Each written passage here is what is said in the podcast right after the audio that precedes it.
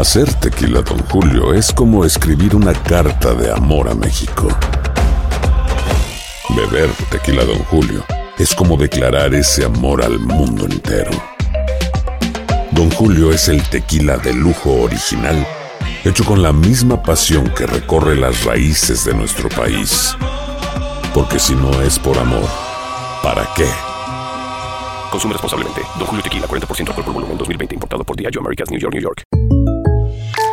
When you buy a new house, you might say, Shut the front door! Winning! No, seriously. Shut the front door. We own this house now. but you actually need to say, Like a good neighbor, State Farm is there. That's right. The local State Farm agent is there to help you choose the coverage you need. Welcome to my crib. no one says that anymore, but I don't care. So just remember, like a good neighbor, State Farm is there. State Farm, Bloomington, Illinois.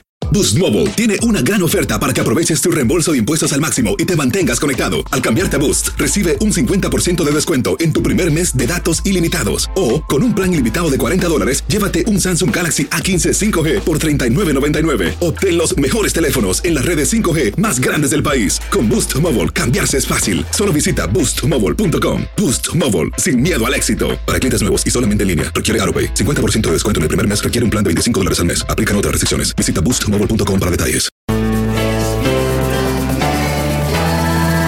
Bienvenidos al podcast con los mejores momentos de Despierta América.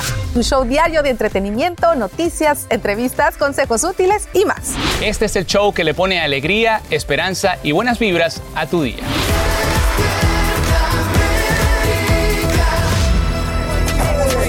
Good morning mañana familia, es martes 3 de enero del año 2023, estamos en la primera semana del año y estamos muy felices de poder compartirla con ustedes, compañeros. Buenos días.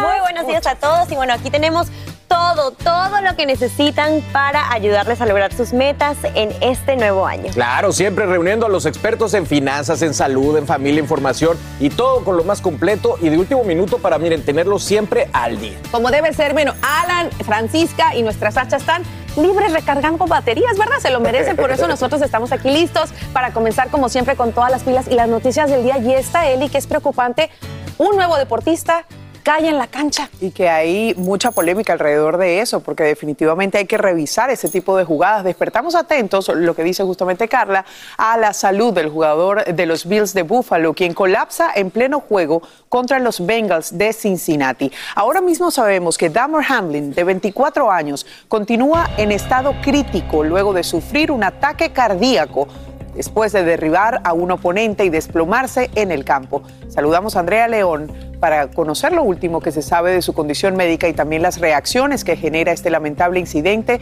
que tiene en la mira a eh, la, N, la NFL. ¿Cómo estás, Andrea? Te escuchamos. Así es, Eli, una verdadera tragedia lo ocurrido con este joven deportista que nuevamente abre el debate sobre los peligros y los riesgos que este deporte enfrenta para la salud de los jugadores de fútbol americanos. Si les parece, veamos el informe. Escena de terror en el fútbol americano. Damar Hamlin de los Bills de Buffalo se derrumba en el campo de juego durante el primer cuarto tras chocar con un jugador de los Bengalíes de Cincinnati.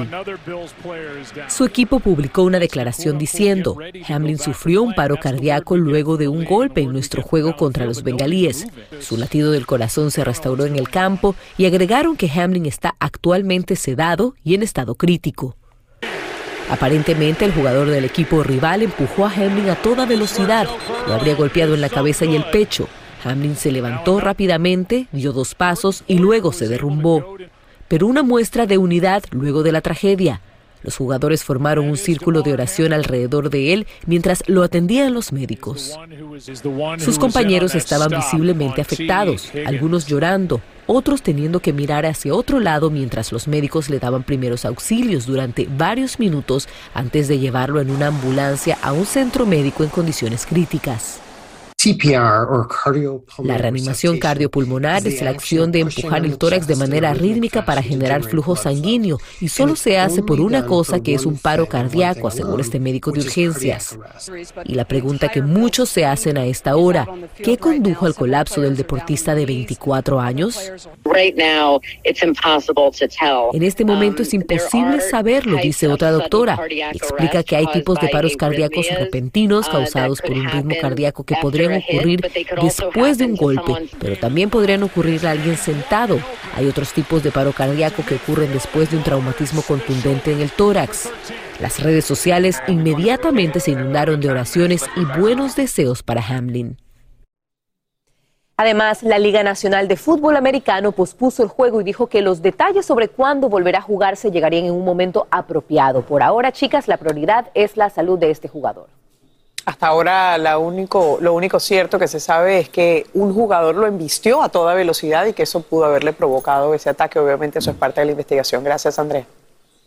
Gracias por tu informe. Vámonos a otras noticias porque esta mañana millones de personas reciben alertas en más de una veintena de estados por una monstruosa tormenta invernal que se avecina. En California las condiciones del tiempo tampoco mejoran. Las inundaciones aumentan al igual que el saldo mortal obligando a más familias a abandonar sus viviendas.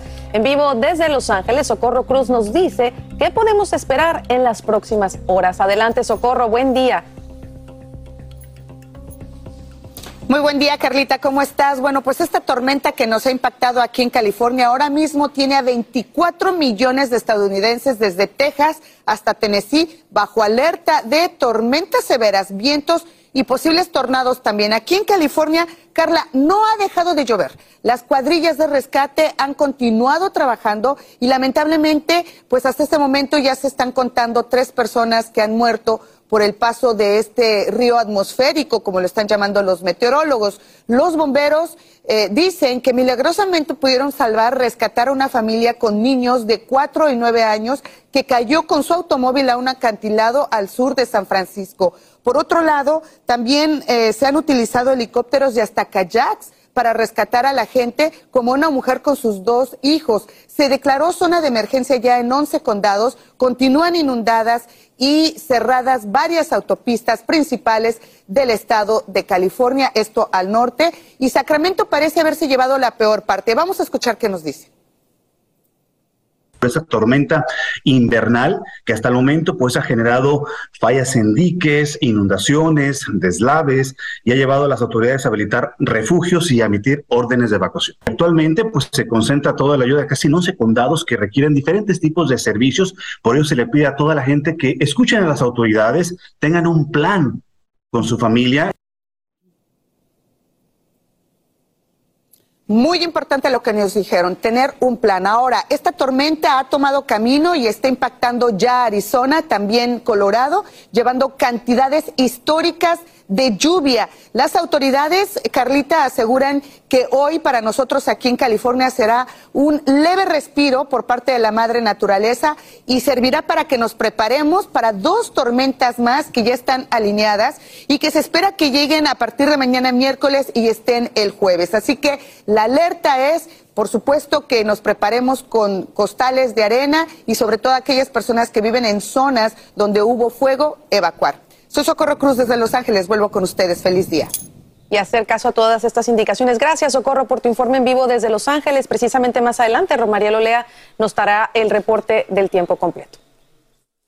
Amigos, y llegó el día, el primero del nuevo Congreso del país, cuando los republicanos toman el control de la Cámara de Representantes y deben escoger al nuevo líder en sustitución de la demócrata Nancy Pelosi. Pero tal parece que Kevin McCarthy todavía está luchando para conseguir los votos necesarios. Pedro Rojas está en vivo desde la capital del país y nos dice qué se espera para hoy. Pedro, adelante.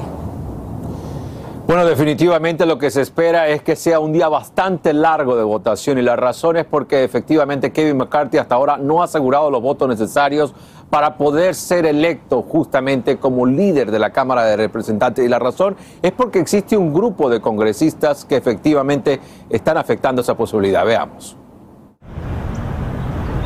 La atención del país se centra hoy en la instalación del nuevo Congreso de la Nación que resultó de la elección del medio término del pasado mes de noviembre. En esta ocasión, la incertidumbre está dominada por si la mayoría republicana en la Casa de Representantes elegirá al congresista de California, Kevin McCarthy, como presidente de la Cámara.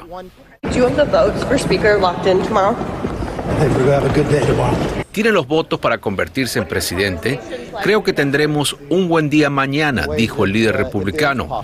Sin embargo, un considerable grupo de congresistas republicanos que pertenecen al llamado Caucus de la Libertad se oponen a McCarthy y ellos son vitales para su elección porque la mayoría republicana es bastante limitada. Otra novedad del nuevo Congreso es el gran número de mujeres electas. 149 serán ahora parte de los 435 miembros de la Casa de Representantes. Summer Lee es la primera mujer afroamericana que representará al estado de Pensilvania. I'm honored to serve as people who come from a working class background, from a black community. Estoy honrada de servir a personas que vienen de una comunidad trabajadora de origen afroamericano, indicó la nueva congresista. Este será el Congreso 118 de la historia de los Estados Unidos y su mandato se prolongará hasta el 3 de enero del 2025. Expertos han dicho que hoy se podrían producir varias votaciones hasta que se logre definir si Kevin McCarthy podría ser o no el líder de la Cámara de Representantes. Regreso contigo, Elia Angélica. Ya veremos lo que ocurre. Pedro, gracias por tu informe. Por supuesto, tendremos cobertura completa en el día de hoy. Gracias. Estaremos muy pendientes y bueno, vamos a pasar a otras noticias para los amantes del tenis que están pues preocupados, pero también al mismo tiempo echándole muchas porras a alguien, ¿no? Vamos con ustedes muchachos para que nos cuenten. Así es, oigan, la leyenda del tenis, Martina Navratilova, da a conocer que le detectaron un doble cáncer de garganta y de mama. La ganadora de 18 títulos de Grand Slam en la rama individual y 41 como doblista hizo pública la noticia a través de un comunicado donde asegura que este doble golpe es serio pero que aún se puede solucionar. Qué triste historia. Fíjese que la tenista de 66 años está esperando resultados favorables y aunque sabe va a ser muy difícil por un tiempo reparar, luchar todo. Martín aclaró que no trabajará como comentarista en el canal de tenis para el próximo Abierto de Australia, que se jugará en la segunda quincena de enero, ya que comenzará tratamientos en Nueva York muy pronto. Su representante describió que el pronóstico médico es bueno, ya que ambos tipos de cáncer se encontraban en sus primeras etapas y por supuesto que le esperamos que tenga una pronta recuperación. Así es, si cambiamos de tema y le contamos que también salen a la luz más detalles del desafortunadamente accidente que sufrió el actor de Marvel Jeremy Renner con una máquina quitanieves. Hoy se conocieron las causas que provocaron que el dos veces nominado al Oscar se encuentre en una condición crítica pero estable. Testigos oculares vieron a Jeremy Renner limpiando la carretera a un cuarto de milla de su casa en Lake Tahoe para que su familia pudiera salir después de una gran tormenta. Y bueno, según un vecino, la máquina quitanieves llamada Snowcat accidentalmente pasó por encima de una de sus piernas, por lo que estaba perdiendo muchísima sangre. Otro vecino que es médico pudo ponerle, digamos, una especie de torniquete en la pierna hasta que llegaron los paramédicos. De no haberlo hecho, la situación hubiera empeorado. El actor se encuentra en espera de un nuevo parte médico, un nuevo informe. Aparentemente, otras partes de su cuerpo también habrían sufrido lesiones eh, por este accidente. Qué fuerte. Gracias a Dios por ese vecino, ¿no? Que, supo, que supo reaccionar Sí. en una situación como esta. No, y ahí están viendo el Snowcat, es ese tractor, o sea que Sí. ha haber sido una herida muy grave, qué, Así qué es. barbaridad. Bueno, pues vamos a ver cómo está el estado del tiempo, ya está lista mi querida Rob Mariel, adelante. Muy buenos días, muchísimas gracias. Pues les cuento que hoy amanecemos bajo alerta por esta tormenta invernal que extiende esas alertas a por lo menos 800 millas.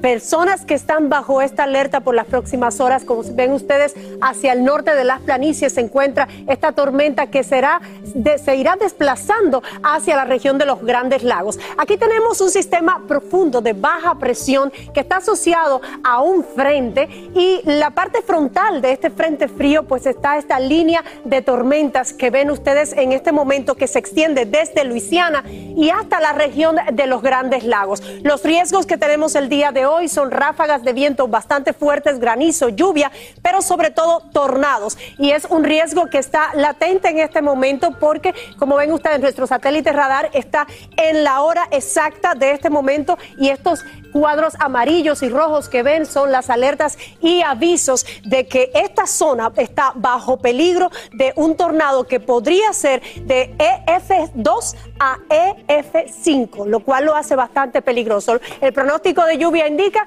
que los acumulados podrían sobrepasar las 4 o 5 pulgadas en esta zona del país. Luego vengo con más detalles acerca de esta gran tormenta invernal que está azotando el norte de la nación. Continúen con más de Despiertamente. Hacer tequila, Don Julio, es como escribir una carta de amor a México. Beber tequila, Don Julio, es como declarar ese amor al mundo entero. Don Julio es el tequila de lujo original, hecho con la misma pasión que recorre las raíces de nuestro país. Porque si no es por amor, ¿para qué? Consume responsablemente. Don Julio Tequila, 40% alcohol por volumen, 2020. Importado por Diageo Americas, New York, New York. When something happens to your car, you might say,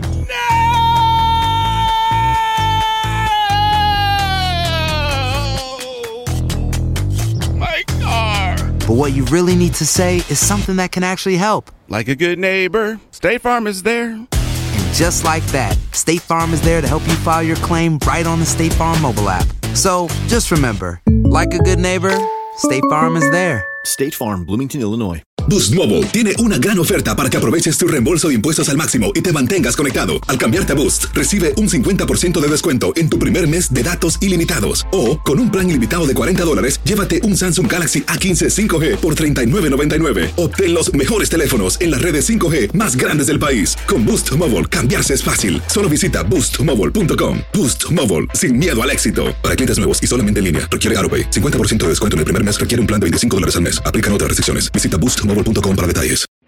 Estás escuchando el podcast que te alegra la vida, el de Despierta América. ¡Ay, me encanta! Qué buen ¿Se acuerdan tema. cuando hicimos el reel de Celine Dion con esta ¿Verdad que canción? sí? Que estuvo ¿Verdad que buenísimo. sí? Buenísimo. Bueno, señores, ahí lo están escuchando y por supuesto que vamos a hablar ¿no? del nombre de la cantante Celine Dion. Se volvió tendencia luego de que fuera excluida de la lista de los 200 mejores cantantes de la historia de la revista Rolling Stone. Un gran desaire sufrió la cantante por la parte de la famosa publicación y es que sus más de, escuchen esto, 200 millones de discos vendidos a lo largo de su carrera no fueron suficientes para la revista. Ay, por Dios. Ay, Dios, 200 ¿A quién pusieron de millones. número uno? A Bad Bunny, ¿no? Ay, no. Bueno, pues sin duda lo que enfureció a los fanáticos es que nombres como Alicia Keys, Lady Gaga, Taylor Swift, Adele, Ariana Grande, bueno, todas ellas sí fueron tomadas en cuenta a pesar de no contar con esta trayectoria de 40 años. Y latinos los hay. Eso. Selena Quintanilla en el sitio 89, Vicente Fernández en el 95, Juan Gabriel en el 172 y Rosalía rayando allá al final en el 200. La Rosalía. Oye, pero, yo creo que Celine y que- Dion ha vendido mucho más, o sea, tiene más trayectoria, Bueno, más esa- nombre y esa todo. carrera Amo a esa, como dices Rosalía, tú. pero ¿cómo no van a poner a Celine Dion? No, y, y que no hay tantos cantantes como Celine Dion realmente, no solo por la trayectoria, sino esa voz, ¿no? Es increíble. Yo Además, Rolling Stone creo que también lo debería hacer de como para honrar a la cantante. Sabemos que está pasando por un momento sumamente difícil con el último diagnóstico, terrible. entonces, ¿por qué no incluirla? Tache Rolling Stones. Tache para ustedes. Tachen.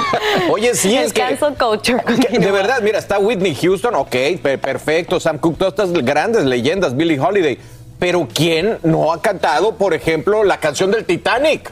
No, no, o sea, no, si este- no es la canción más popular, yo creo, del mundo, no sé cuál otra.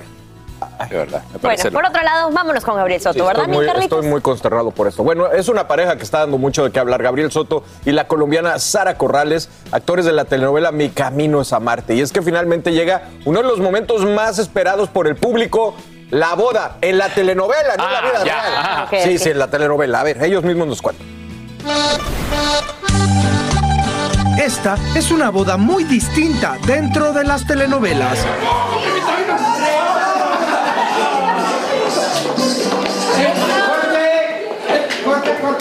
Donde Úrsula y Memo comparten un momento especial con amigos y familiares en Mi Camino es a Marte. Esta es una boda muy esperada, muy especial. Yo creo que la Úrsula está esperando este momento desde el capítulo 1. Entonces, pues bueno, vamos a ver qué pasa. Puede que sí, puede que no. Hay muchas cosas en contra de esta boda, muchas personas. Entonces, vamos a ver qué va a pasar finalmente. Echa la casa por la ventana. Este, pues sí, van a tener que ver la trama, pero es un poco, pues, eh, la personalidad de Memo, en donde es fiel a su palabra, es fiel a lo que dice. y bueno, pues está esperando, según él, un bebé con Úrsula. Entonces, bueno, pues tiene que cumplir como hombre, ¿no? Vestido, peinado, accesorios y hasta un tatuaje muy especial son parte de la imagen de esta novia, única en su género. Por supuesto, ella hizo su diseño, eh, ella no podía perder su estilo, incluso en su boda. ¿Mm? sexy Muy ella. sexy, sí. Y, y bueno, pues este fue el diseño que se logró para un momento tan especial como su boda. Ese fue un regalo de cumpleaños. En el capítulo 1, pues esta mujer sorprende a Memo con este detallito. Entonces, pues... ¿Segura que detallito? con- detallote. Una fiesta ambientada con mucha música y la tradicional víbora de la mar. Este sí, pues es el, el- el bodorrio este, clásico, eh, divertido de toda la familia Santos, en donde se hace pues finalmente en el restaurante de que, este, que ellos tienen. Y bueno, aunque no es finalmente pues ahora sí que la felicidad de Memo, pero sí trata de hacerlo lo, lo mejor posible y de pasarla pues lo mejor que se pueda, ¿no? Boda que le ha roto el corazón a unos y causado incomodidad a otros, principalmente a Daniela y César. Televisa Espectáculos, Mario Manjarres. Está bien. Ay, ay, ay. Bueno, ya hay quienes dicen que este amor sobrepasa las pantallas y que incluso recientemente Gabriel Soto celebró el cumpleaños de Sara Corral. Ah, caramba. Ah, mentiras. ¿Por qué no te tatúas. Freddy aquí? No, no, no. Para que me pase como el No chico te de lo Messi. recomiendo. El de Messi, Ay, no, no, por no, Dios. Yo que soy de tatuajes no te lo recomiendo. Oigan, Marc Anthony, wow, qué año tuvo, fructífero 2022. Y el cantante recibió el 2023, bueno, en compañía de sus seis hijos. Ah, caray. Sin embargo, uno de ellos está levantando suspiros en redes sociales. ¿Quieren ver el nuevo galán? Para Sí. verlo. Está. Marc Anthony termina el 2022 con una fructífera gira y recibe el 2023 en compañía de toda su familia.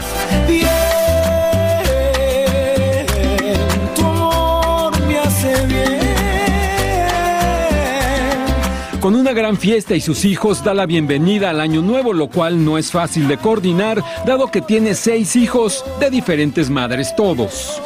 Cinco de los seis son biológicos y a uno más le dio su nombre, y es muy unido con todos y cada uno. En 1994 debutó como padre con su hija Ariana y poco después le dio el apellido a Chase, hijo de su ex esposa Debbie Rosado.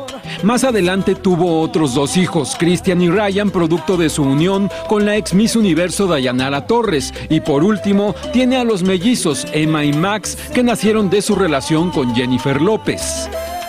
Aunque Mark no es considerado un galán de la música, siempre ha quedado claro que resulta un hombre sumamente atractivo y rodeado siempre de las más bellas mujeres. Sin embargo, es ahora uno de sus hijos quien está acaparando la atención en redes sociales. Se trata de Ryan Muñiz, de quien se dice ha heredado lo sexy de su padre y la belleza de su madre, Dayanara Torres. Ryan tiene actualmente 19 años y ha mostrado su interés por el mundo de la moda más que por la música como su padre o la actuación y conducción como su madre. El caso es que el joven recibe muchos halagos cada vez que postea algo y empieza a brillar con luz propia más allá de sus famosos progenitores. Televisa Espectáculos, Moisés Casá. Ya decía yo, El seguro salió la mamá. Pero el reportero se exarcó el look a la mamá. Yo lo veo parecido al papá. No, hombre. No, no, se parece a la mamá. Ah, también. El flaco Mark podrá tener de todo, pero así Pero es el look, no. Ah, tiene lo suyo, tiene lo suyo. Oigan, señores, vamos a hablar ahora de la canción Blinding Lights del cantante canadiense The Weeknd. Se convierte en la canción más reproducida de todos Wow. los tiempos Wow. en Spotify. A tres años de su lanzamiento, el intérprete comienza con buenas noticias en 2023, ya que ha el tema Shape of You de Ed Sheeran. Ese seguro sí salió en los Rolling Stones. Exacto, buenísimas las dos canciones. Y bueno, Blinding Lights cuenta ya con 3 billones, o sea, 3 mil millones, 332 millones de reproducciones. Lo que Sí, o sea, números increíbles. Y en si, y cobra, ponle que cobre un dolarito por reproducción el hombre, ¿no? ¿Cuánto se habrá? 10 centavos. 10 mujer, centavitos, 10 pues, póngale. Creo que es lo que gana, ¿eh? 10 centavos por Qué bárbaro. Creo. Eh, Se es puede una- retirar pero de es un Weekend ya. temazo, hay que decirlo. Blinding Lights es Bueno, súper buen a mí me tema. parece que todo lo que hace Weekend es Pero Shape of You de Ed de. Sheeran también es muy buena. Mi pobre Sí, hermano, él que también. es tan fanático de Ed Sheeran va a estar triste con esa noticia. Qué locura. Pero felicidades para The Weeknd.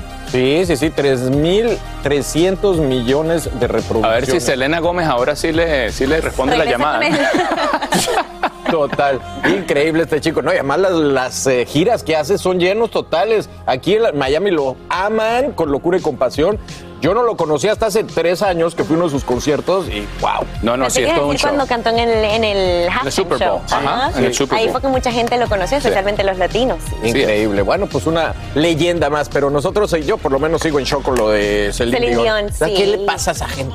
Seguramente ¿No saben de música o qué? Una protesta. No le gustó, no le gustó Titanic a los de Rolling Rolling Stone. Stone. Querían algo más punch. punch.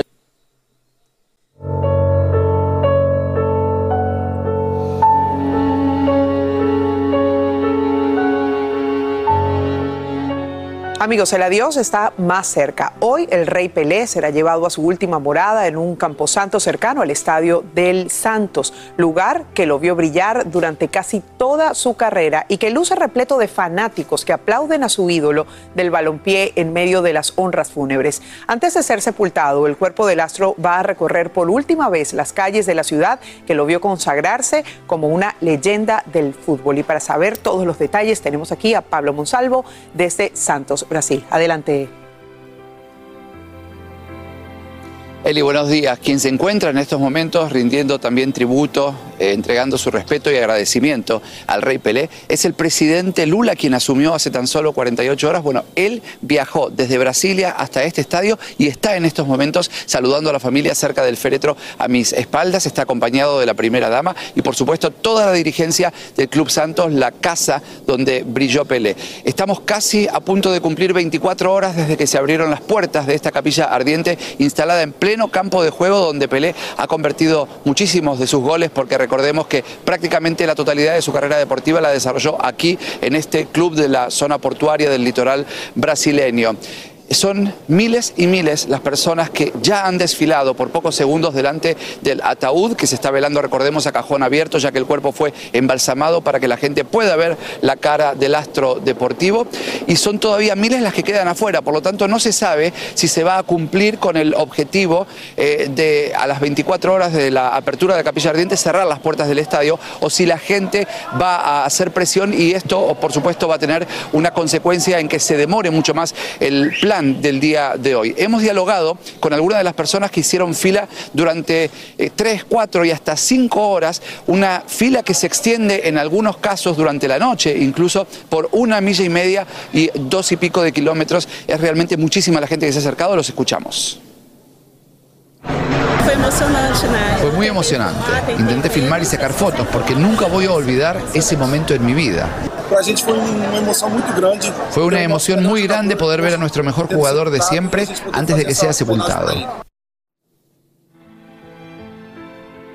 Una vez que se cierran las puertas de esta capilla ardiente, como bien dijiste, habrá un cortejo fúnebre, el ataúd será eh, transportado a lo largo y ancho de las calles de esta ciudad, se detendrá unos segundos delante de la casa donde aún hoy vive su madre de 100 años y luego sí será sepultado en una ceremonia íntima, solo limitada a los familiares, a los amigos más cercanos, en un cementerio vertical. Es como un edificio de más de 20 pisos y allí descansará. Seguramente ese lugar se va a transformar en un punto de peregrinaje para sus fanáticos, Eli.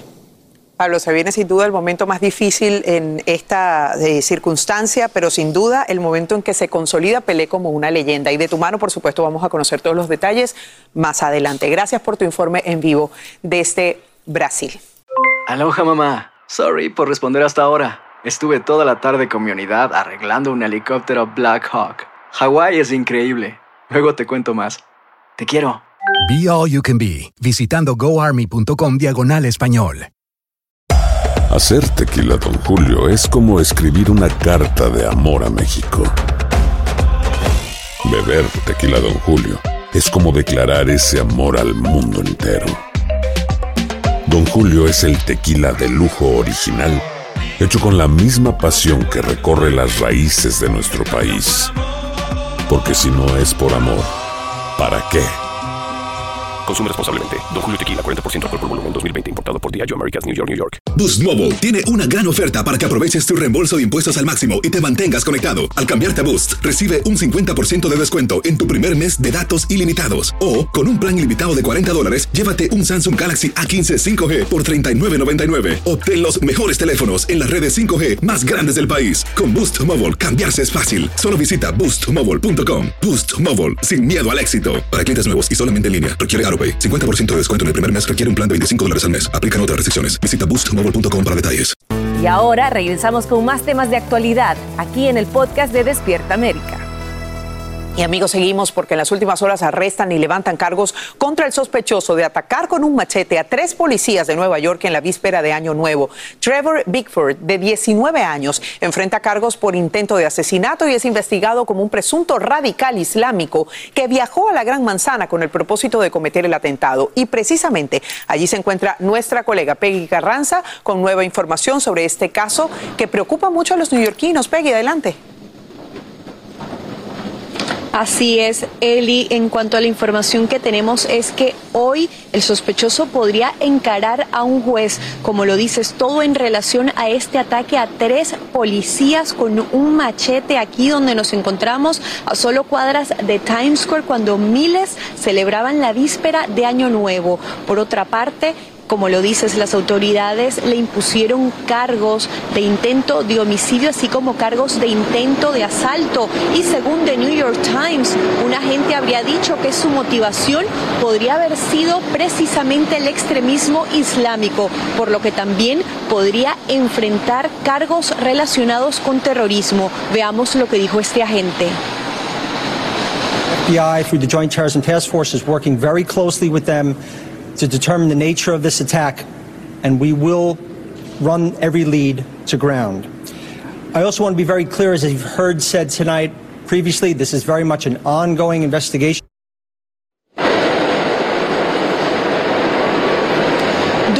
El incidente, un agente baleó al sospechoso Trevor Bickford de 19 años en el hombro y este ruido desató el caos aquí, ya que una muchedumbre corrió despavorida. Por otra parte, este hombre, como lo dices, habría viajado desde Maine hasta aquí a Nueva York y su casa ha sido allanada. Regreso con ustedes.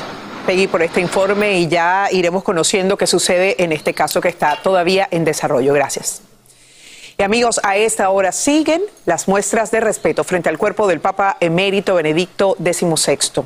Miles y miles de fieles desfilaron ante los restos del pontífice durante el primer día de las honras fúnebres con asistencia récord de unas 65 mil personas en la Basílica de San Pedro, más del doble de lo que de los 25 mil que había calculado el Vaticano. El funeral tendrá lugar el jueves y será dirigido por el Papa Francisco en la Plaza de San Pedro. El Papa Benedicto XVI, como saben, falleció el sábado a los 95 años de edad pendientes de esa noticia y también eh, tenemos el dedo en el renglón en cuanto al tiempo porque a esta misma hora hay eh, alerta de vigilancia de tornados, como nos dice Romariela a esta hora. ¿Cómo estás, Roma? Muchísimas gracias, Eli. Efectivamente, tenemos una amplia vigilancia por tornados en varias zonas, pero sobre todo nos preocupa el área de Luisiana, Arkansas y Mississippi. Tenemos esta zona donde ven ustedes es bastante amplia. Los recuadros naranja y los recuadros rojos indican que están dadas las condiciones para que podamos presenciar un tornado que podría ser muy peligroso desde EF2 hasta EF5 en cuanto a su intensidad. Por lo tanto, en este momento hay que tomar las medidas de precaución y seguimos vigilando esta enorme tormenta invernal que está asociada con un sistema de baja presión y que se encuentra afectando el norte del país y que va en camino hacia la región de los Grandes Lagos. Millones de personas están bajo alerta y las alertas son variadas. Tenemos eh, sobre todo las alertas sobre tormentas de hielo son muy peligrosas, podrían hacer ceder el tendido eléctrico y esto dejar sin electricidad a muchas personas. Aviso por tiempo invernal, aviso por fuertes vientos y aviso también por tormenta invernal. Por lo tanto, tenemos que tomar las medidas de precaución porque en las últimas 24 horas hemos tenido innumerables reportes por tiempo severo. Ahora bien, esto va a afectar seriamente los aeropuertos, sobre todo al norte del país, donde ven ustedes podríamos tener varios retrasos y mucha gente todavía hoy está regresando de las fiestas, por lo tanto, a llegar con tiempo a esos aeropuertos. Continúen con más de Despierta América.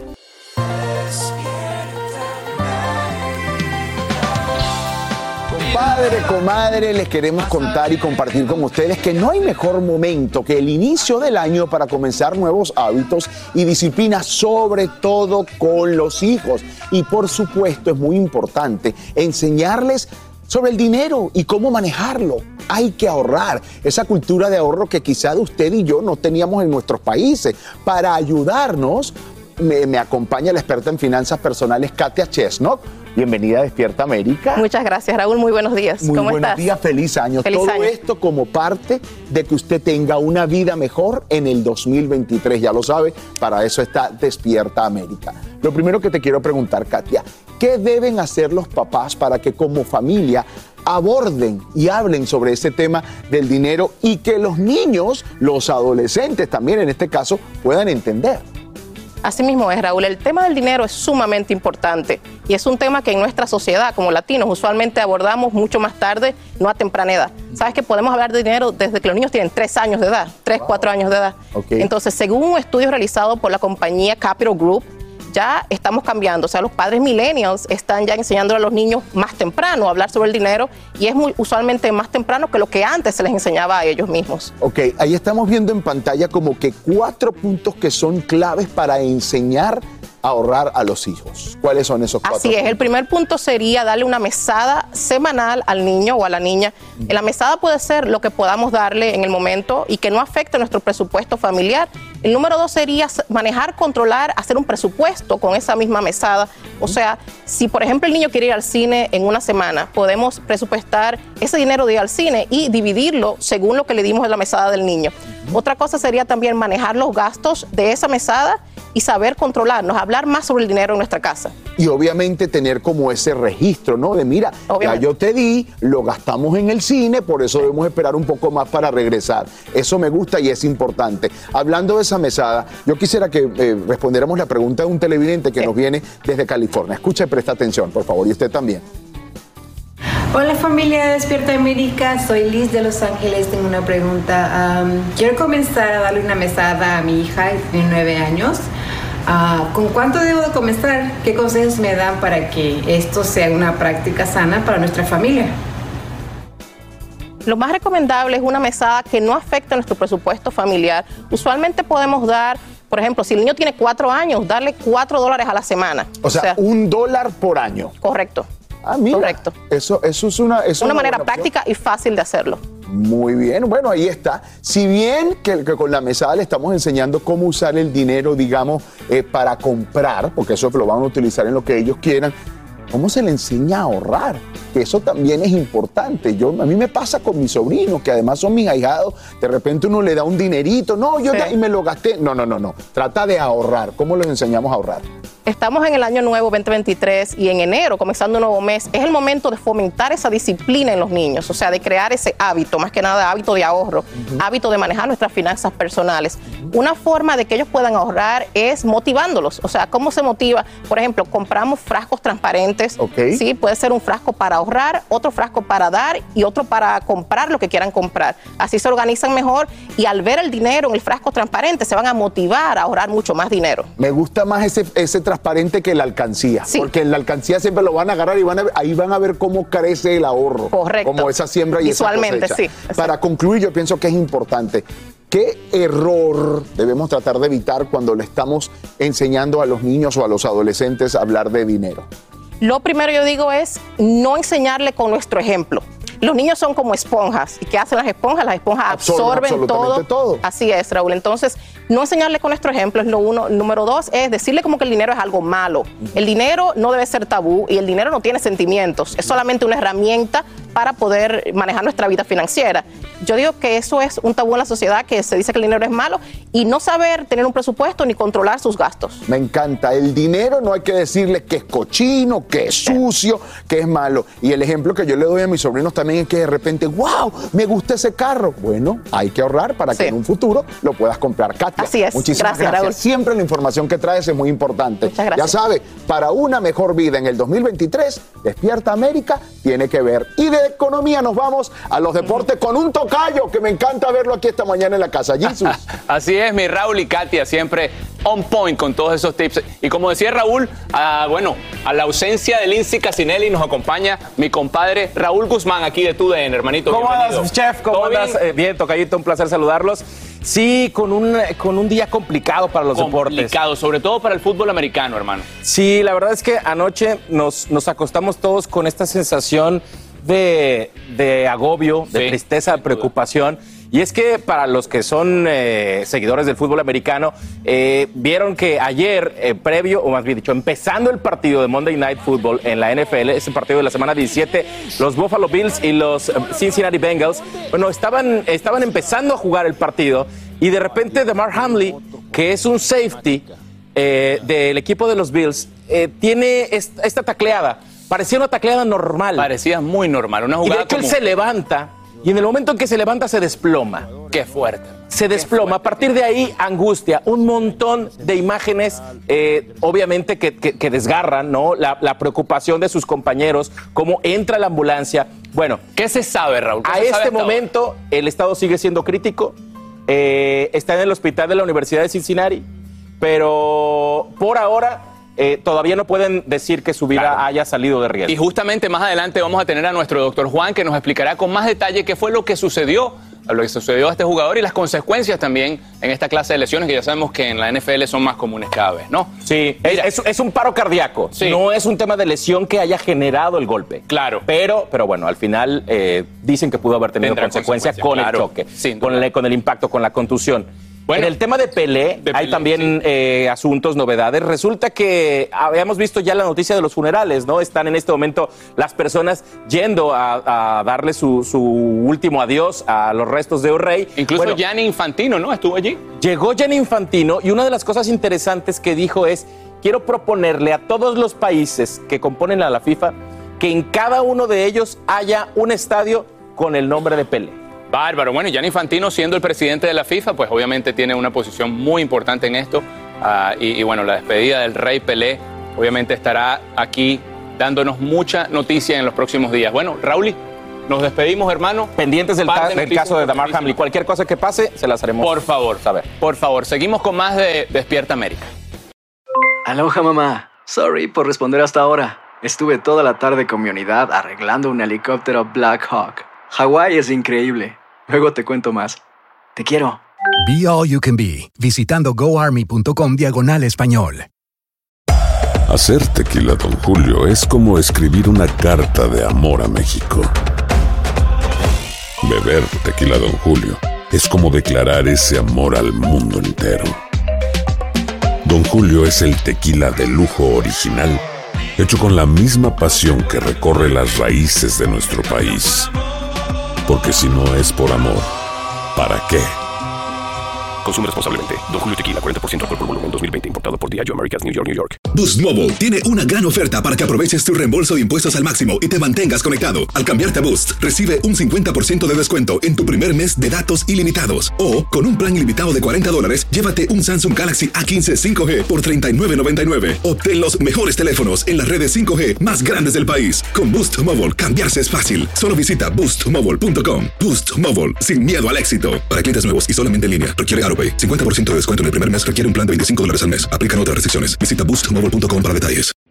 Estás escuchando el podcast que te alegra la vida, el de Despierta América.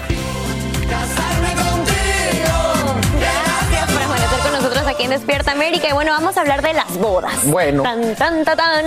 Las bodas son siempre motivo de alegría y celebración. Y en el 2022 el amor triunfó para muchos famosos. Sin duda fue un año en el que un hasta que la muerte nos separe nos...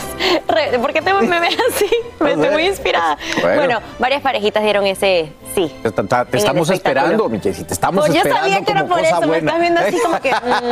Bueno, pues Jessy todavía no estuvo en la del 22, pero ¿qué les parece si hacemos un recuento de las parejas que se convirtieron en protagonistas de distintas historias de amor?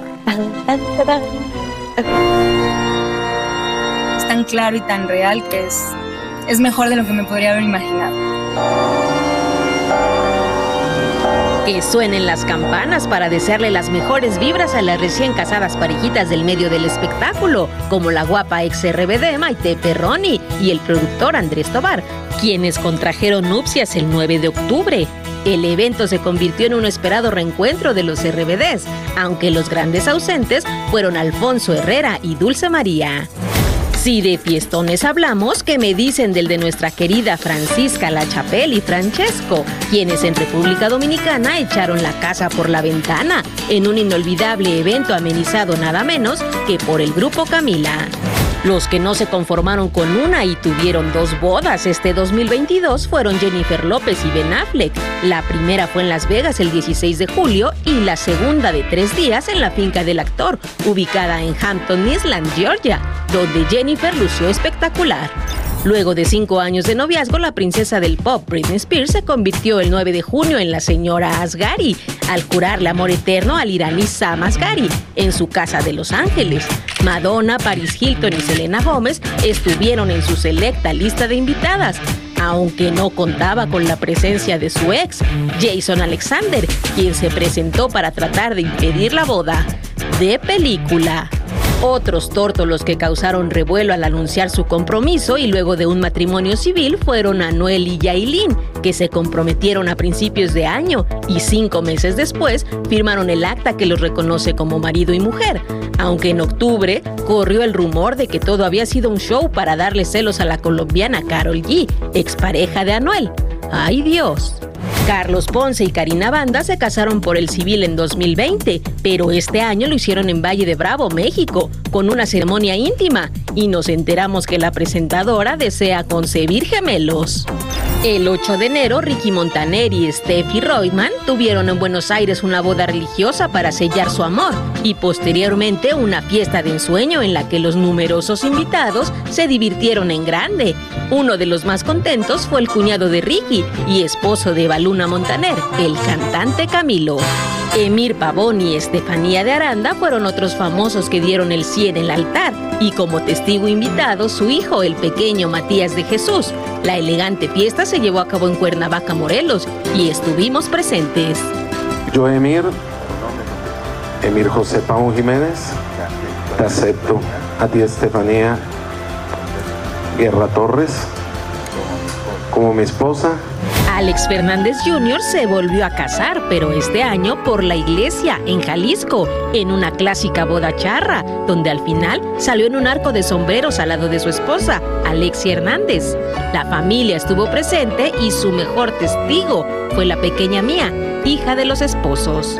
Los que ya están alistando boda para el 2023 son Alexis Ayala y Cintia Aparicio. La parejita se comprometió en París y ya anunciaron que su enlace será no solo civil, sino también por la iglesia.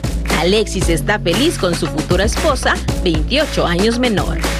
Yo tengo algo muy claro, que ella está conmigo porque me ama, porque me lo hace sentir. Y eso pues es maravilloso y yo estoy con ella porque la amo. La actriz Livia Brito también recibió anillo de compromiso de Mariano Martínez en Venecia a bordo de una góndola. Otros enamorados que ya dieron el sí son Julián Gil y su novia Valeria Marín, a quien le entregó anillo en Qatar, así como la cantante Becky G, que compartió la joya que le dio el futbolista Sebastián Ledger. Y el que no se quiso quedar atrás y regaló un anillo de compromiso fue Danilo Carrera, que aunque no ha presentado a su novia, muchos felicitaron al actor por su próxima boda. Por su parte, Johnny Cash, integrante de Grupo Firme, y su pareja Jonathan Bencomo nos tienen con la incertidumbre del enlace matrimonial. ¿Para cuándo, chicos? Pero sin duda, una de las bodas más esperadas entre famosos es la del galán Gabriel Soto e Irina Baeva, quienes pospusieron la celebración por segunda ocasión en agosto de este año. Y es que según lo han revelado los novios, para la familia de la rusa es complicado viajar a México, donde desean realizar el evento, por lo que están en stand-by de convertirse en marido y mujer. ¿Se les hará en 2023? Desde México para Despierta América, Vianey Díaz. Uy, pues se nos está haciendo tarde, Gabriel. O sea, ¿qué onda? Estamos Yo esperando creo que esto el hace un año, 2023 sí se va a dar. ¿Sí? ¿Tú crees que sí? Bueno, tiene que, ¿cuánto tiempo van a esperar? Pues no sé, pero quién sabe, con lo de Rusia ahora está más difícil la situación, pero bueno, esperemos ver más bodas. Más bodas. este Ay, año. Dios. Por lo menos compromisos. Algo. Ay. Aloha, mamá. ¿Dónde andas? Seguro de compras. Tengo mucho que contarte. Hawái es increíble. He estado de un lado a otro con mi unidad. Todos son súper talentosos. Ya reparamos otro helicóptero Blackhawk y oficialmente formamos nuestro equipo de fútbol. Para la próxima te cuento cómo voy con el surf y me cuentas qué te pareció el podcast que te compartí. ¿Ok? Te quiero mucho. Be All You Can Be, visitando goarmy.com diagonal español. Hacer tequila, Don Julio, es como escribir una carta de amor a México. Beber tequila, Don Julio, es como declarar ese amor al mundo entero. Don Julio es el tequila de lujo original, hecho con la misma pasión que recorre las raíces de nuestro país. Porque si no es por amor, ¿para qué? Consume responsablemente. Don Julio Tequila, 40% alcohol por volumen, 2020. Importado por Diageo Americas, New York, New York. Boost Mobile tiene una gran oferta para que aproveches tu reembolso de impuestos al máximo y te mantengas conectado. Al cambiarte a Boost, recibe un 50% de descuento en tu primer mes de datos ilimitados. O, con un plan ilimitado de 40 dólares, llévate un Samsung Galaxy A15 5G por $39.99. Obtén los mejores teléfonos en las redes 5G más grandes del país. Con Boost Mobile, cambiarse es fácil. Solo visita boostmobile.com. Boost Mobile, sin miedo al éxito. Para clientes nuevos y solamente en línea, requiere AroPay. 50% de descuento en el primer mes requiere un plan de 25 dólares al mes. Aplican otras restricciones. Visita boostmobile.com para detalles. Y ahora regresamos con más temas de actualidad aquí en el podcast de Despierta América. Tan linda. Oigan, aprovechen en casita si están desayunando junto a nosotros aquí en Despierta América. Oiga, mientras creíamos que ya había quedado todo aclarado por parte de Isabel Presley, bueno, Mario Vargas Llosa rompe el silencio y confirma su ruptura con la socialité, pero la contradice. El escritor niega los motivos de su ruptura. Y es que hace menos de una semana la madre de Enrique Iglesias confirmaba a la revista Hola su separación con Vargas Llosa tras ocho años de relación. Según la publicación, todo se había debido a una escena de celos. Pues tras su regreso a España, luego de pasar el año nuevo en París junto a su familia, el premio Nobel se enfrentó a la prensa y tenemos sus primeras palabras tras su separación. ¿Qué es eso de jalarme? ¿Qué, qué quieren saber? Primero queremos saber cómo se encuentra usted tras la separación. Yo me encuentro muy bien, me, me encuentro muy bien. Acabo de pasar una- un, un día en París eh, y, y lo único que quiero es confirmar la entrevista que ha dado Isabel en Hola. Eh, La- los motivos de la ruptura que son debidos a no, sus no, no, no, eh, lo- Los motivos de la ruptura no, es, no existen. No es verdad, no, es, cien- no son ciertos. Ahí lo tiene. Pues, pues nos quedamos como igual porque no sabemos cuáles fueron los motivos, Sí, ¿no? sí. Ella dice que por celos, pero él dice que no. Bueno, también él decía que odiaba todo este rollo mediático, pues él siendo un intelectual, un escritor pues de tanta alcurnia, y ahí está la prueba, que pues muy molesto se baja con los paparazzis y no, no sabe contestar pues debidamente las ataques a las respuestas. Qué difícil. Bueno, pero eso es que una pareja muy mediática, así que bueno, seguiremos pendientes a ver cuáles son los motivos. Exactamente, ¿cuál será la verdad, señores? Y bueno, por otro lado, el cantante y actor Drake Bell, ¿ustedes saben quién es Drake Bell? Porque yo sí crecí viendo Nickelodeon viéndolo. Ah, Así que finalmente una nota que es de los míos. Ah, yo me esperaba Drake. Pero ni ni tan buena. buena. Bueno, sí, no tan buena, porque no comienza el año muy bien, señores, y es que se separa de su esposa.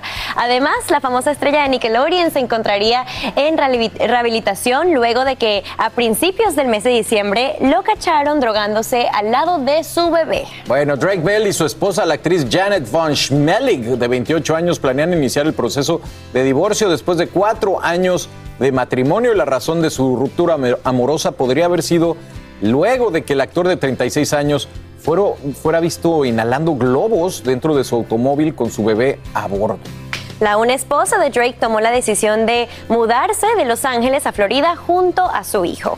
Bueno, y vale la pena recordar que el actor eh, ya había sido sentenciado en el 2021 a dos años de libertad condicional y 200 horas de servicio comunicado por agresión sexual en el 2017. Pero- Bueno, regresamos con más.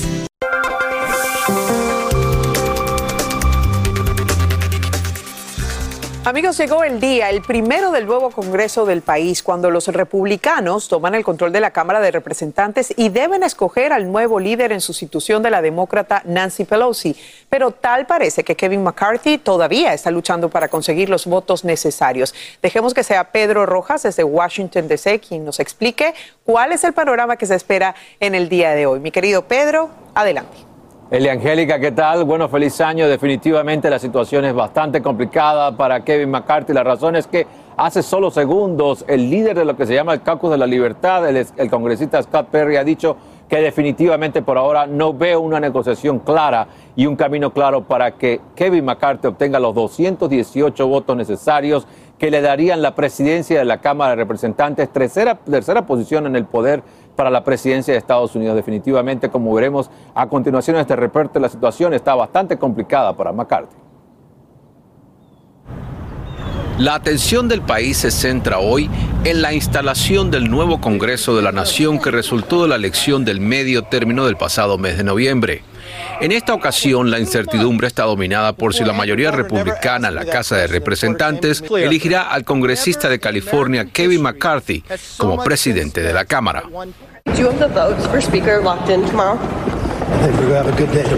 Tiene los votos para convertirse en presidente. Creo que tendremos un buen día mañana, dijo el líder republicano. Sin embargo, un considerable grupo de congresistas republicanos que pertenecen al llamado Cocos de la Libertad se oponen a McCarthy y ellos son vitales para su elección porque la mayoría republicana es bastante limitada. Otra novedad del nuevo Congreso es el gran número de mujeres electas. 149 serán ahora parte de los 435 miembros de la Casa de Representantes. Summer Lee es la primera mujer afroamericana que representará al estado de Pensilvania.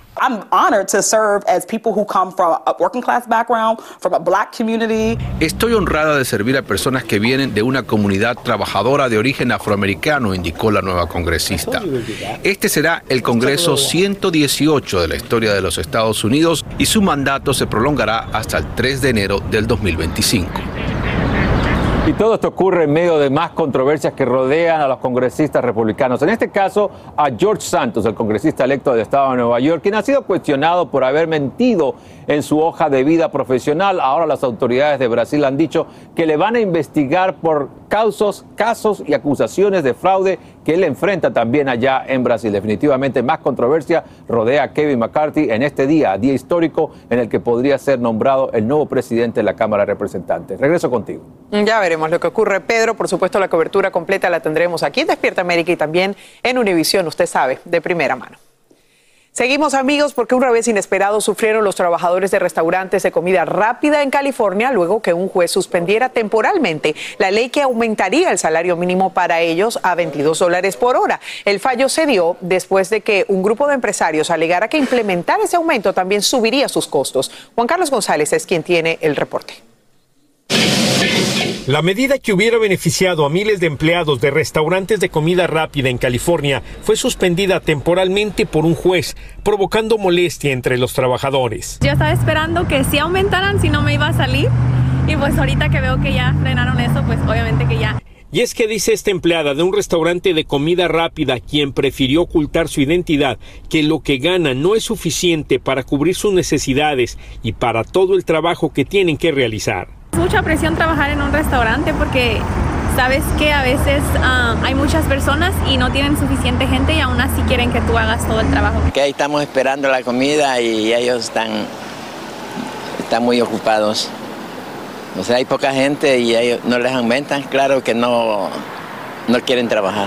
La medida hubiera permitido que los trabajadores de restaurantes de comida rápida ganaran por lo menos 22 dólares por hora y también establecería comisiones que supervisaran las condiciones laborales. Pero según este economista, la ley habría traído consecuencias negativas para los propios trabajadores, ya que crearía desempleo. Es decir, aquellas personas que no tienen una mano de obra calificada son los primeros que son despedidos por los empleadores.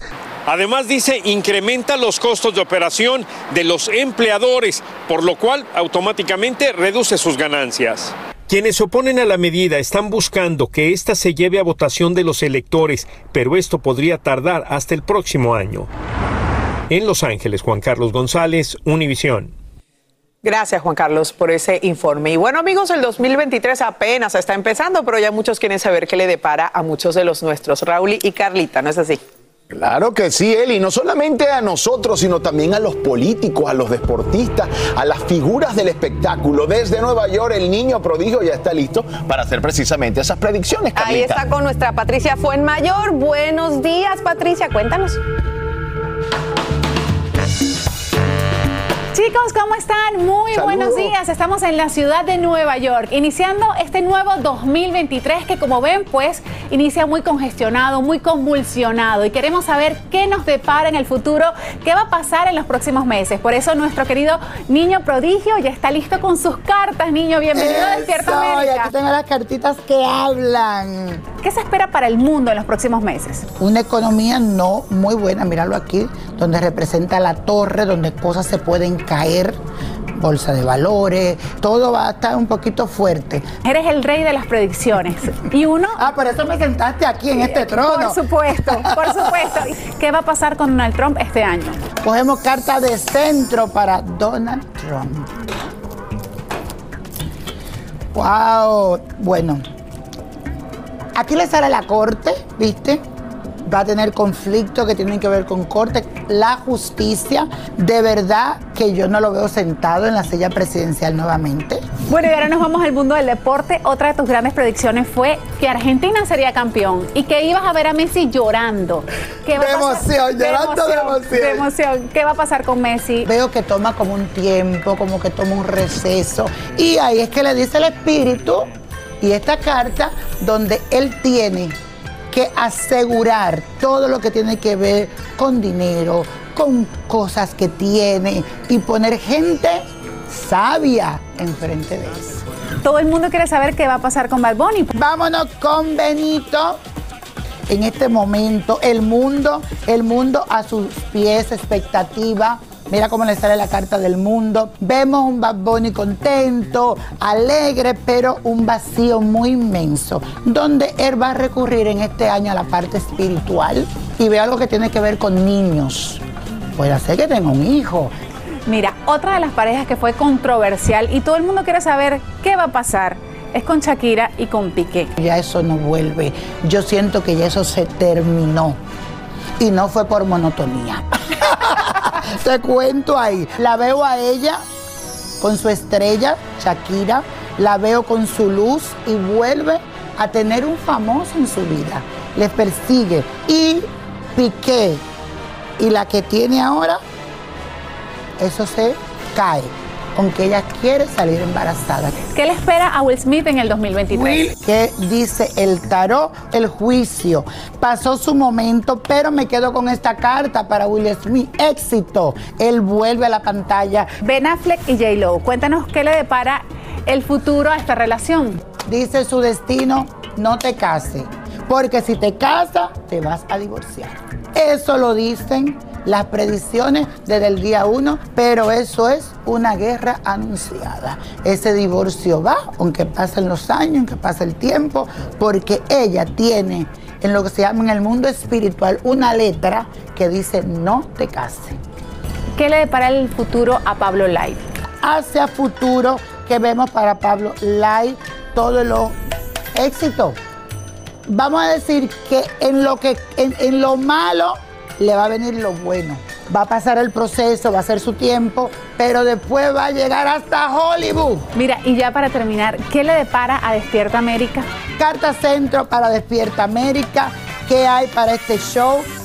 Paz, tienen muchos ojos encima, pero aquí hay abundancia. Y esa carta te la mando, mira, qué linda. Luzma, tu carta, abundancia.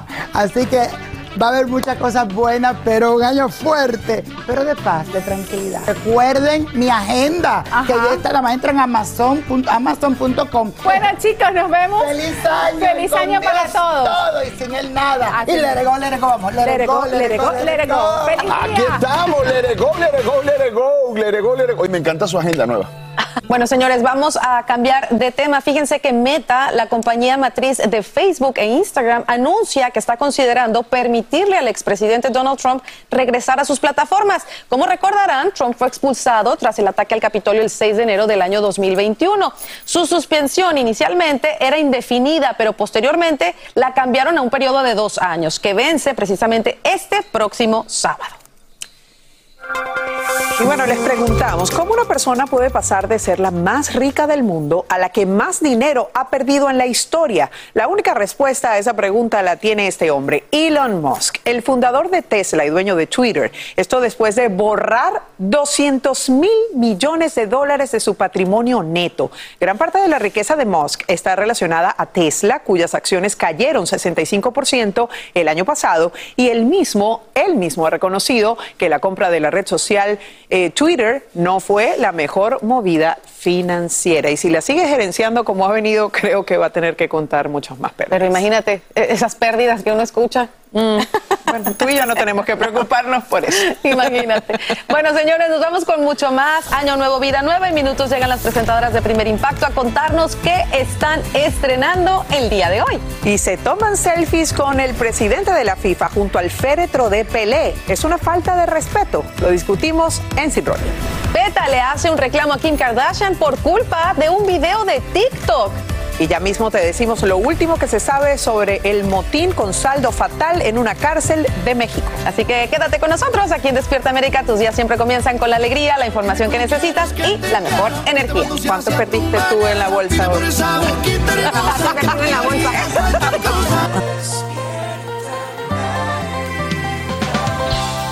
Y seguimos amigos, como te informamos en Despierta América, hoy inicia un nuevo Congreso, el número 118, y la gran controversia es que los republicanos todavía no deciden quién será el presidente de la Cámara de Representantes, en la que a partir de ahora son mayoría. Kevin McCarthy todavía no cuenta con votos suficientes para convertirse en el nuevo líder, pero ahora nos enfocamos en los nuestros. Desde Washington DC, Claudio Uceda nos recuerda quiénes son los nuevos rostros hispanos que inician sus carreras en el Capitolio.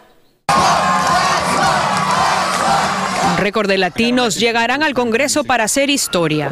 Yo tengo la mitad de mi familia que vive en el otro lado del muro, ¿verdad? en Ciudad Juárez, Chihuahua. 16 están a punto de juramentar. Maxwell Frost, de la Florida. Se convertirá en el congresista más joven tiene solo 25 años y hace poco confesó que debido al costo alto de la renta y su mal crédito, aún no tiene un departamento en la capital. Con orgullo publicó lo que será su nueva oficina. Otros muestran su viaje en avión con su familia o en el metro de la capital por primera vez con sus hijos. De los 16 nuevos rostros latinos en el Congreso, nueve son demócratas y siete republicanos. Delia Ramírez será la primera congresista latina del medio oeste del país. Hace poco confesó que su madre guatemalteca cruzó hace décadas el Río Grande cuando ella estaba en el vientre. Con un esposo con DACA, ella promete luchar por los inmigrantes. Aseguremos nosotros aquí que tengan la reforma migratoria. Usted nos ha mandado aquí, hacen añadidos Juan Ciscomani será el primer latino republicano en representar Arizona y Ana Paulina Luna es la primera mexicana americana de Florida en ser electa al Congreso. Ella promete mejorar la economía y balancear el presupuesto del gobierno. También figura George Santos, el primer republicano gay en ganar las elecciones al Congreso, aunque su arribo llega con controversia. Santos enfrenta un escándalo por mentir sobre sus trabajos, su educación e historia familiar. A pesar de eso y de que muchos piden su renuncia, él aún tiene planeado juramentar. En Washington, Claudio Seda, Univision. No se pierdan amigos toda la cobertura aquí en Univision. Y bueno, como nuestra misión es informarles para que ustedes tomen las decisiones correctas, padres no se pierdan lo siguiente que viene allí, Carlita. Así es, Eli. Miren, con el año nuevo muchos jóvenes estrenan su primer teléfono y nosotros los padres las preocupaciones cuando los hijos se inician en este mundo de los emojis y su lenguaje secreto, el cual muchas veces esconde mensajes sobre sexo o drogas. Bueno, hoy juntos vamos a aprender cómo decodificar estas conversaciones en clave y sobre todo cómo protegerlos para mejorar tu vida y la de tus hijos en este 2023. Para ayudarnos está aquí la doctora Edith Shiro. Buenos días, doctora, qué gusto saludarte. Feliz año. Buenos días, Carla. Feliz año, gusto de verte. Igualmente, vamos a comenzar el año como se debe, ¿no? Aprendiendo. A ver, ¿por qué muchos niños y jóvenes tienen esa necesidad de esconder sus conversaciones de nosotros los padres y cuáles podrían ser sus consecuencias? Claro, muchísimas veces es parte del natural de ser adolescente, de querer tener tu vida propia, ser un poco más diferenciado de tus padres, pero también es verdad que muchas veces las reacciones críticas de juicio de los padres hacen que los hijos se intimiden mucho más o no quieran compartir porque temen a las consecuencias de los padres y es parte natural del desarrollo, pero también es importante ver qué se hace con esa comunicación entre padres y hijos para que no sea completamente secretiva o aislada unos del otro. Y hablábamos de estos emojis, ¿no? Los, los, los muñequitos que aparecen en el teléfono. Sí. A ver, ¿cuáles son esos que ellos están usando para hablar de sexo o drogas? Sí, tú sabes que un dato interesante es que el 92% de las personas en general usamos emojis para comunicar emociones ya en línea. Y fíjate, en- específicamente temas de sexo, por ejemplo, se usan muchas veces para sexting, que si la berenjena, que si el albaricoque, que si el aguacate, este, para temas de drogas, por ejemplo, se usa eh, el, copo de nieve, el muñequito de nieve, para temas de marihuana es típico ver este, el- la hoja de trébol o ver este, una, una fresa o ver, aquí estoy viendo mi- una, una uva, porque creo que son los sabores de los vapes, que son, tú sabes, la- marihuana, por ejemplo, está muchas veces eh, fumada en estos vapes y entonces los sabores son que sí de uva, de fresa, una torta, un limón, eso entonces está asociado, sí, son maneras de comunicar. Asimismo con la venta y la compra de drogas tienen sus emojis muy específicos también. Eso es lo que estaba viendo precisamente en pantalla. Ustedes, padres de familia que los están viendo, yo creo que es el momento de hacerle incluso screenshot, como decimos, ¿no? De tomar esa fotografía para que estén pendientes. Ahora, ¿cómo le hablamos a nuestros hijos sobre este peligro del uso de los emojis y qué hacer si vemos uno de estos en el teléfono? Porque no necesariamente, eh, Edith, quizá son nuestros hijos los que los mandan, quizá los reciben y hay que saber reaccionar ante esto. Ahí les dejo eso para que tomen fotos los papis que nos están viendo.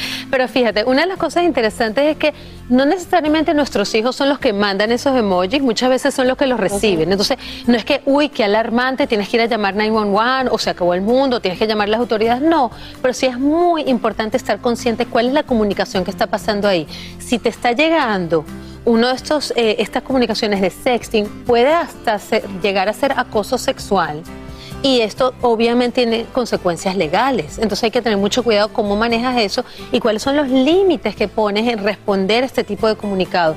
Muchas veces es un ofrecimiento para comprar y vender drogas y es una manera de comunicarlo. Entonces tienes que ver cómo respondes, cómo haces, qué hay. Hay que estar muy pendiente. Yo sí creo que hay que tener una comunicación abierta con nuestros hijos, ayudarles a entender que esto no es algo eh, que puede pasarse desapercibido, sino que saber poner los límites, bloquear a personas que quieren comunicar así, no comunicarte con personas que no conoces, sobre todo si te están mandando mensajes de este tipo y este, estar como muy abierto a saber de que tú no te quieres enganchar en una comunicación que tenga que ver con acoso sexual, que tenga que ver con el uso de drogas, que tenga que ver con algo que se siente incómodo y que no necesariamente lo estás generando tú, pero que te puede llegar a ti. Y qué importante lo que acabas de mencionar, porque para ellos quizá lo ven como, ay, es un muñequito, es un juego, y no, esto puede terminar en un asunto legal, por eso es muy importante que hablen con sus hijos. 100%. Y la pregunta del millón, Edith, y que puede causar mucha controversia, ¿los padres debemos revisar el celular de nuestros hijos? Mira, esta es mi respuesta. Y obviamente, este, en, mi experiencia de ver adolescentes, niños y jóvenes y todo durante muchos años, cada vez más la- el mundo virtual, el meta universo, eh, las comunicaciones de medios de redes sociales se vuelve el- la vida entera de las personas, no solamente de los niños, de los adultos también. Entonces, que nuestros hijos estén entrando en otro universo o estén entrando en otro lenguaje, y esto incluye los videojuegos también, porque ahí hay muchísima comunicación y contactos sociales. ¿Cómo tú no vas a ser parte y conocer en la vida de tus hijos en ese sentido? Entonces, con mucho respeto y con muchas reglas claras, cuando tú le entregas a tu hijo un teléfono, cuando le entregas a tu hijo una pantalla, una computadora, eso viene con condiciones y viene con reglas. Y ser muy respetuoso de que cada quien tiene sus espacios, pero al mismo tiempo saber de que eso es lo que se puede hablar, que se puede compartir, que tú puedes junto con tu hijo revisar el teléfono, tener la conversación, porque es parte de proteger, de ayudar, de entender, de tener comunicación abierta. Eso sí, ten mucho cuidado cómo reaccionas, porque si a la primera berenjena que veas te vas a poner a, regañarlo y a tenerlo un mes en el cuarto, no sirve. No es para aislar a nuestros hijos, sino justamente para unirnos, para que esté abierto, para que sea conversación en la casa. Entonces, sí creo que hay que revisar, pero con respeto, con reglas claras, con entendimiento, con apertura, con comunicación y entrar en el mundo de tus hijos para que entender en dónde están. Qué importante eso que acabas de mencionar, porque hoy en día nos dicen, no, es que hay que mantener la línea, ellos necesitan su espacio. Y yo estoy chapada a la antigua y estoy de acuerdo como, con- contigo, que hay reglas y que, sí, y que sí, todavía tenemos que entrar en el mundo de nuestros hijos. para Claro, protegerlos. claro. Así que te damos las gracias, Edith, porque yo creo que ya estamos listos para empezar este 2023 bien atentos a lo que están viendo nuestros hijos. Sí, señor, y con mucha comunicación y con mucho amor y con mucho entendimiento y compasión por lo que estamos viviendo todos, ¿no? 100%. Pues gracias por esos consejos. Gracias. Vamos a seguir con mucho más. Miren, Shakira sufre una nueva traición mientras en Colombia queman a Piqué en Año Nuevo. Tenemos todo en sin rollo, que hoy literal está que arde. Y se toman selfies con el presidente de la FIFA, Gianni Infantino, junto al féretro de Peli, de Pelé, perdón. Falta de respeto, lo discutimos en sin rollo. Así que quédate con nosotros aquí en Despierta América, el programa que elegiste como número uno, porque te da lo que siempre necesitas.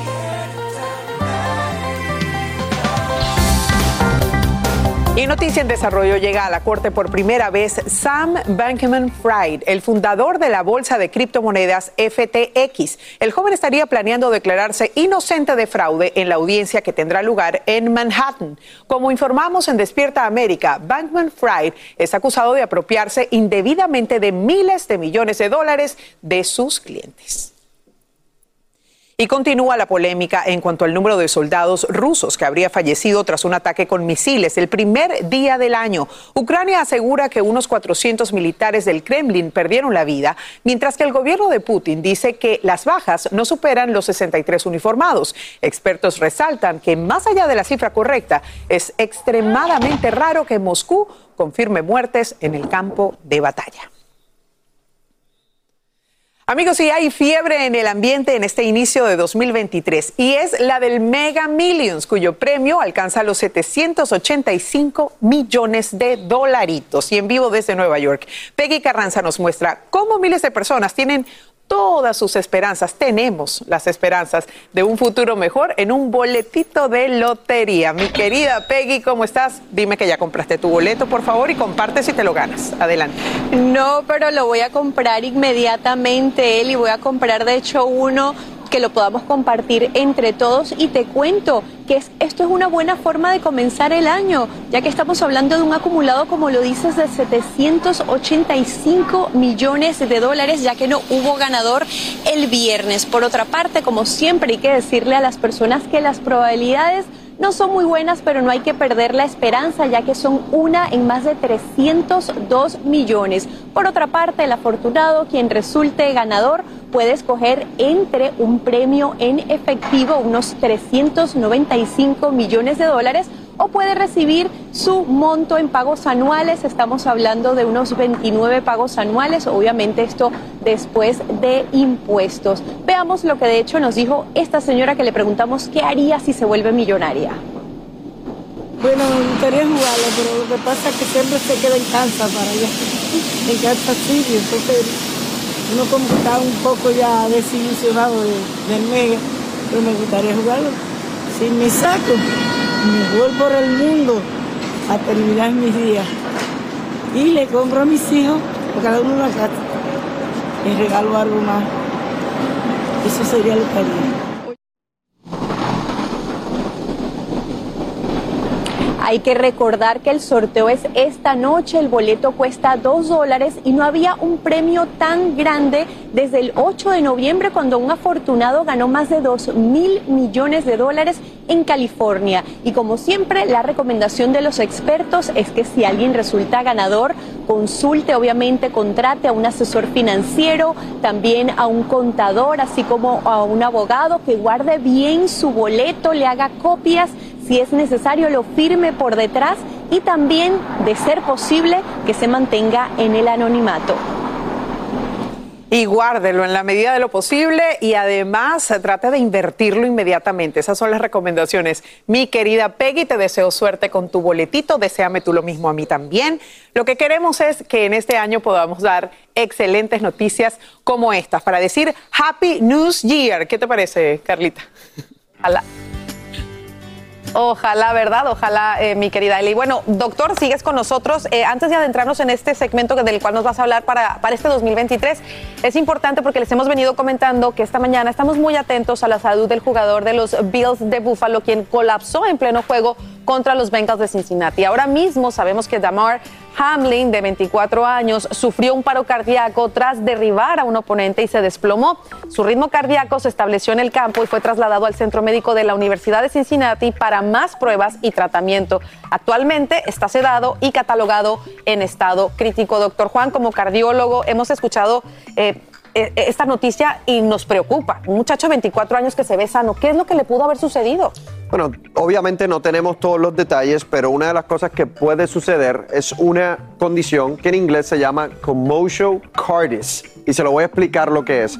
Cuando una persona recibe un golpe muy fuerte al área del corazón, si ese golpe ocurre en un momento específico del ciclo cardíaco, eso puede crear una arritmia, un desorden del ritmo del corazón que se llama fibrilación ventricular que es incompatible con la vida. Lo bueno en este caso es que aparentemente le dieron CPR rápidamente y tienen que haberle, eh, tienen que haberle restaurado el ritmo con un desfibrilador. Eso es lo más importante. Cuán rápido tú logras que ese ritmo vuelva a lo normal va a decidir la condición de esta persona si se salva. En este caso, sabemos que él todavía tiene un pulso. 35% aproximadamente de las personas que colapsan de esta manera pueden sobrevivir. O sea que eh, tiene algún porcentaje de, sobrevivir, pero él quedaría bien, podría seguir siendo deportista. No sabemos, no sabemos hasta este momento cuánta sangre no recibió y oxígeno el cerebro. De eso depende.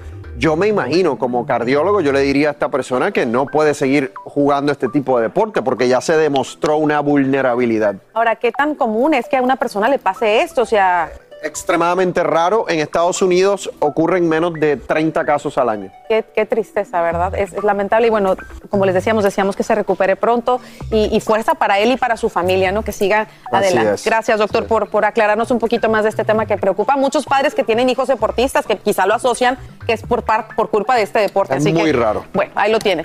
Ahora sí, vamos a cambiar de tema. Últimamente hay gente que quizás se siente triste, desganada, sobre todo después de las fiestas. Bueno, doctor Juan hoy nos trae esos remedios para subir el ánimo y con cosas que tenemos en casa, doctor.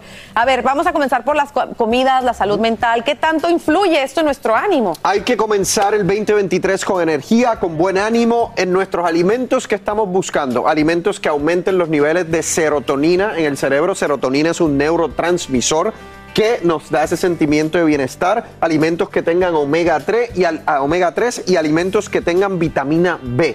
Todo eso nos da energía. Entonces, pollo, eh, es uno de esos alimentos, el pavo y los pescados grasos, como por ejemplo el que tenemos aquí, el salmón.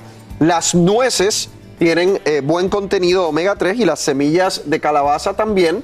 Eh, y finalmente los huevos tienen muchas vitaminas B tienen que tratar de incluir algunos de estos alimentos en la dieta. Yo como huevo casi todos los días. Ah, mira, ahí lo tienen. Y antes decían que el huevo no debías comerlo todos los días. Eso es mito, ¿verdad? Ahí lo tienen. Ahora, eso es en cuanto a la comida. Ahora vámonos al estilo de vida. ¿Qué podemos hacer para sentirnos animados este 2023? Algo que yo hago todos los días, que es la meditación. Lo empecé hace como un año, un año y medio. Algo que deben tratar. Yo sé que a veces nos parece esotérico. O sea, decimos, ay, yo no tengo tiempo para eso. Oigan, trátenlo. Yo también era así y me ha funcionado de maravilla. En los ejercicios, obviamente, liberamos eh, endorfinas que nos hacen sentir extremadamente bien. Todo eso, el ejercicio, la meditación, el yoga, importantísimo para nuestro estado de ánimo. Oye, a veces pensamos que la meditación pues es muy difícil eh, lograr, ¿no? Realmente borrar todo lo que pasa por la cabeza, pero quizás sentarte a observar el mar, un árbol, ¿no? Puede Rezar. Rezar. Rezar orar. es una manera de meditar. Es algo que usted tiene que practicar todos los días y poco a poco va a ir mejorando. No todas las veces que yo medito es excelente, pero lo hago constantemente. Perfecto, bueno. Así termina el episodio de hoy del podcast de Despierta América. Síguenos en Euforia, compártelo con otros, públicalo en redes sociales y déjanos una reseña. Como siempre, gracias por escucharnos.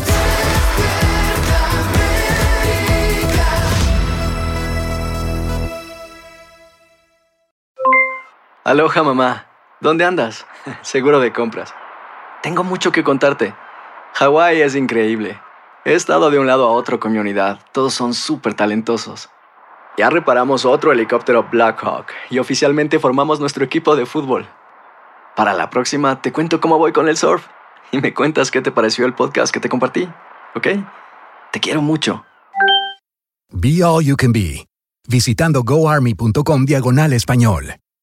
Boost Mobile tiene una gran oferta para que aproveches tu reembolso de impuestos al máximo y te mantengas conectado. Al cambiarte a Boost, recibe un 50% de descuento en tu primer mes de datos ilimitados. O, con un plan ilimitado de 40 dólares, llévate un Samsung Galaxy A15 5G por $39.99. Obtén los mejores teléfonos en las redes 5G más grandes del país. Con Boost Mobile, cambiarse es fácil. Solo visita boostmobile.com. Boost Mobile, sin miedo al éxito. Para clientes nuevos y solamente en línea, requiere AroPay. 50% de descuento en el primer mes requiere un plan de 25 dólares al mes. Aplican otras restricciones. Visita para detalles.